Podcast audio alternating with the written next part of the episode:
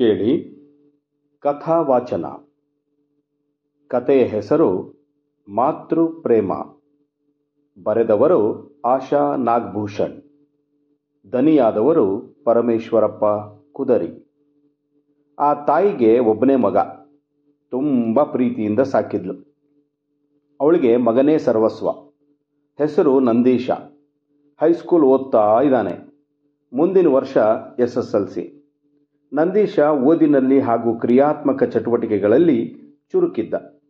ಮುಂದಿನ ವರ್ಷ ಕಾಲೇಜಿಗೆ ಸೇರಬೇಕು, ಹಣ ಬೇಕು. ಆಕೆ ತನ್ನ ಬೇಕು ಬೇಡುಗಳನ್ನೆಲ್ಲ ಕಮ್ಮಿ ಮಾಡಿ ಹಣ ಹೊಂದಿಸತೊಡಗಿದಳು. ಮಗನಿಗೆ ರೊಟ್ಟಿ, ಮುದ್ದೆ ಸೇರುವುದಿಲ್ಲವೆಂದು ಅನ್ನ, ಚಪಾತಿ, ಪಲ್ಯ ಮಾಡಿ ತಾನು ಮುದ್ದೆ ಅಥವಾ ಹಿಂದಿನ ದಿನ ಮಾಡಿದ್ದು ಉಳಿದಿದ್ದರೆ ಅದನ್ನೇ ತಿಂದು ಫ್ಯಾಕ್ಟ್ರಿ ಕೆಲಸಕ್ಕೆ ಹೋಗ್ತಿದ್ಲು. ಬೆಳಗ್ಗೆ ಎಂಟು ಗಂಟೆಗೆ ಹೋದರೆ ಬರೋದು ಸಂಜೆ. ಅವಳಿಗೆ ಎಷ್ಟೇ ಆಯಾಸವಾಗಿದ್ದರೂ ಮಗನಿಗೆ ತೋರಿಸ್ತಾ ಇರಲಿಲ್ಲ. ಪ್ರತಿದಿನ ಮಗನಿಗಾಗಿ ಬಿಸಿ ಬಿಸಿ ಅಡುಗೆ ಮಾಡಿ ಬಡಿಸಿ, ಮರುದಿನ ಶಾಲೆಗೆ ಹೋಗಬೇಕಾದ ಬಟ್ಟೆ, ತಿಂಡಿ, ಡಬ್ಬಿ ಎಲ್ಲವನ್ನು ಜೋಡಿಸಿಟ್ಟು ಮಲಗ್ತಾ ಇದ್ಲು. ನಂದೀಶ ಇತ್ತೀಚೆಗೆ ತಾಯಿ ಮುಖ ನೋಡಿದ್ರೆ ಸಿಡಿಗುಡಿ ಮಾಡ್ತಿದ್ದ. ಇದುವರೆಗೂ ತಾಯಿ ಎಂದರೆ ಪ್ರೀತಿ ಮಾಡ್ತಾ ಇದ್ದ, ಆದರೆ ಅದೊಂದು ದಿನ ಸಂತೆಗೆ ಹೋದಾಗ ಅವನ ಸ್ನೇಹಿತರು ಕಂಡರು. ನಾಗ ಇವನ ತಾಯಿಯನ್ನು ನೋಡಿ ನಿಮ್ಮಮ್ಮ ಮುಖ ಮುಚ್ಕೊಂಡು ನಮ್ಮ ಮನೆಯಲ್ಲಿ ಕೆಲಸ ಮಾಡ್ತಾ ಇದ್ರು. ಹಾಗಾದರೆ ನೀನು ಕೂಲಿಯವಳ ಮಗನ ಎಂದು ಹೇಳಿ ನಂದೀಶನನ್ನು ಅಸಡ್ಡೆಯಾಗಿ ಕಾಣಲು ಶುರು ಮಾಡಿದ.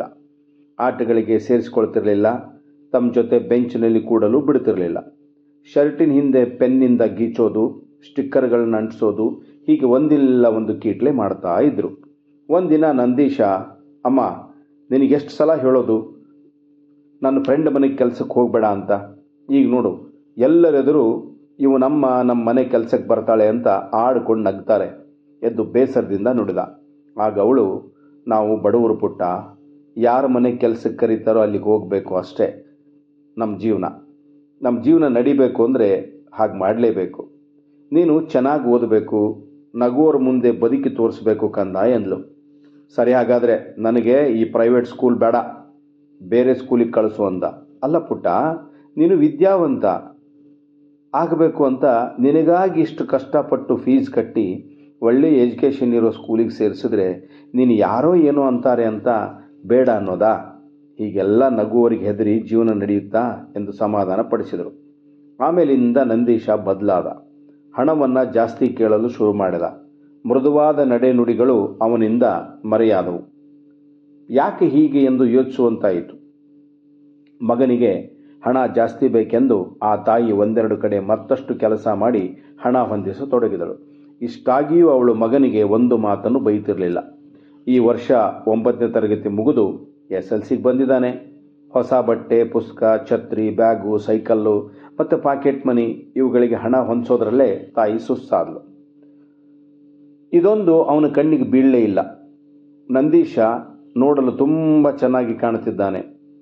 ತಿದ್ದಿಟ್ಟ ಮುಖ ದೊಡ್ಡ ಕಣ್ಣು, ಒಳ್ಳೆ ಬಣ್ಣ, ಮಧುರವಾದ ಶಾರೀರ.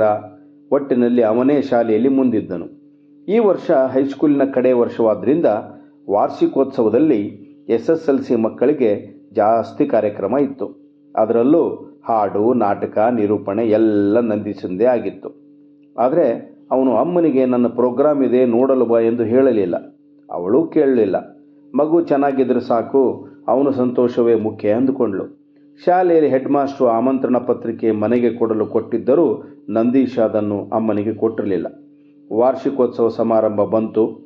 ಮುಖ್ಯ ಕಾರ್ಯಕ್ರಮಗಳೆಲ್ಲ ಅವಂದೇ ಆಗಿತ್ತು. ಹಣ ತೆಗೆದುಕೊಂಡು ಹೋಗಿ ತನಗೆ ಬೇಕಾದ ಬಟ್ಟೆ, ಸೂಸು ಎಲ್ಲ ತಂದುಕೊಂಡ ತಾಯಿಗೂ ತೋರಿಸಲಿಲ್ಲ. ಫಂಕ್ಷನ್ ದಿವಸ ಎಲ್ಲವನ್ನು ಹಾಕ್ಕೊಂಡು ಟಿಪ್ ಟಾಪ್ ಆಗಿ ಹೊರಟ. ಇನ್ನೇನು ಹೊಸಲು ದಾಟಬೇಕು ಅನ್ನುವಾಗ ದೇವಸ್ಥಾನದ ಪುರೋಹಿತರು ಬಂದರು. ಓ ಏನಯ್ಯ ನಂದೀಶ? ಶಾಲೆಗೆ ಹೊರಟಿಯಾ ಎಂದರು. ಹ್ಞೂ ಎಂದಷ್ಟೇ ಹೇಳಿ ಹೊರಟೇ ಬಿಟ್ಟ. ಒಳಗೆ ಬಂದ ಅರ್ಚಕರು, ಸುಶೀಲಮ್ಮ ಹೇಗಿದೀಯಾ ಅಂದರು. ಬನ್ನಿ ಸ್ವಾಮಿ ಎಂದು ಕರೆದು ಒಳಗೆ ಕೂರಿಸಿದಳು. ಮಗ ಏನು ಹೇಳ್ತಾನೆ? ಎಂದಾಗ, ಅವನೇನು ಹೇಳ್ತಾನೆ? ಅವನು ಪಾಡಿಗೆ ಅವನು ಶಾಲೆಗೆ ಹೋಗ್ತಿದ್ದಾನೆ ಅಂದಳು ನಿನ್ನ ಮಗನನ್ನು ನೋಡಿದೆನಮ್ಮ? ಎಂಥ ಚೆನ್ನಾಗಿ ಸಾಕಿ ಸಲಹಿದೀಯಾ? ಅಂದು ಮನೆಗಳ ಕೆಲಸ ಮಾಡುತ್ತಿದ್ದವಳಿಗೆ ಕೆಲಸ ಮಾಡೋ ಮನೆಯಲ್ಲಿ ಹಾಳಾಗಿದ್ದ ಕುಕ್ಕರ್ ಸಿಡಿದು ಮುಖ ಸುಟ್ಕೊಂಡೆ. ಅನಂತರ ಹೋಟೆಲ್ನಲ್ಲಿ ಲೋಟ ತೊಳೆದೆ. ಮಗನಿಗೆ ಹಣ ಸಾಲುವುದಿಲ್ಲವೆಂದು ಫ್ಯಾಕ್ಟ್ರಿ ಸೇರಿದೆ. ಎಲ್ಲ ದೂರಾದರು ಭಗವಂತ ಕೈ ಬಿಡಲಿಲ್ಲ. ದೇವಸ್ಥಾನದಲ್ಲಿ ಯಾರೋ ಬಿಟ್ಟು ಹೋದ ಅನಾಥ ಮಗುವನ್ನು ನಿನಗೆ ಸಾಕಲು ನಾನು ಹೇಳಿದೆ. ನೀನು ತಂದು ಸಾಕಿ ಎಷ್ಟು ದೊಡ್ಡವನನ್ನಾಗಿ ಮಾಡಿದಿ? ಅವನು ಅಲ್ಲೇ ಅನಾಥವಾಗಿ ಬಿದ್ದಿದ್ರೆ ಯಾರೋ ಭಿಕ್ಷಕರು ಎತ್ಕೊಂಡು ಹೋಗಿ ಬೇಡುವಂತೆ ಮಾಡುತ್ತಿದ್ದರು ನೀನು ಹೆತ್ತು ಹೊತ್ತವರಿಗಿಂತ ಚೆನ್ನಾಗಿ ಸಾಕಿ ಸಲಹಿ ಎಷ್ಟು ದೊಡ್ಡವನನ್ನಾಗಿ ಮಾಡಿದಿ? ಅದಕ್ಕೆ ಅಲ್ವೇ ಅನಾಥೋ ದೇವರಕ್ಷಿತ ಅಂತ ಹೇಳೋದು. ಆ ಕ್ಷಣ ಅಳುತ್ತ ಒಳಗೆ ಬಂದ ನಂದೀಶ, ಅಮ್ಮ, ಈ ಪಾಪಿಯನ್ನು ಕ್ಷಮಿಸಿಬಿಡು ಎಂದು ತಬ್ಬಿಕೊಂಡ. ಆತಂಕದಿಂದ ತಾಯಿ, ಯಾಕೋ ನಂದೀಶ, ಏನಾಯ್ತಪ್ಪ?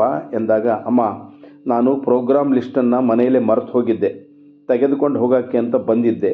ಆಗ ಅರ್ಚಕರು ಹೇಳೋದನ್ನೆಲ್ಲ ಕೇಳಿದೆ, ನೀನು ನನ್ನನ್ನು ತಂದು ಸಾಕದಿದ್ದರೆ ನಾನು ಬೀದಿಯಲ್ಲಿ ಬಿದ್ದಿರ್ತಾ ಇದ್ದೆ.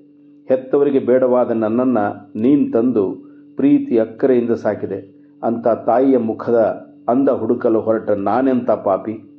ಎಂದು ಅಳುತ್ತಿದ್ದ ಮಗನನ್ನು ಸಮಾಧಾನಪಡಿಸಿದ್ಲು ಇದನ್ನೆಲ್ಲ ನೋಡಿದ ಅರ್ಚಕರು, ಪರಮೇಶ್ವರನೇ ನನ್ನನ್ನು ಇಲ್ಲಿ ಕಳಿಸಿಕೊಟ್ಟ ಎಂದು ಕಾಣುತ್ತದೆ. ಇಲ್ಲದಿದ್ದರೆ ನಿನ್ನ ಪ್ರೀತಿ ವಾತ್ಸಲ್ಯದಲ್ಲಿ ಎಲ್ಲವನ್ನು ಸಹಿಸಿಕೊಂಡು ಹಾಗೆಯೇ ಇರ್ತಿದ್ದೆ.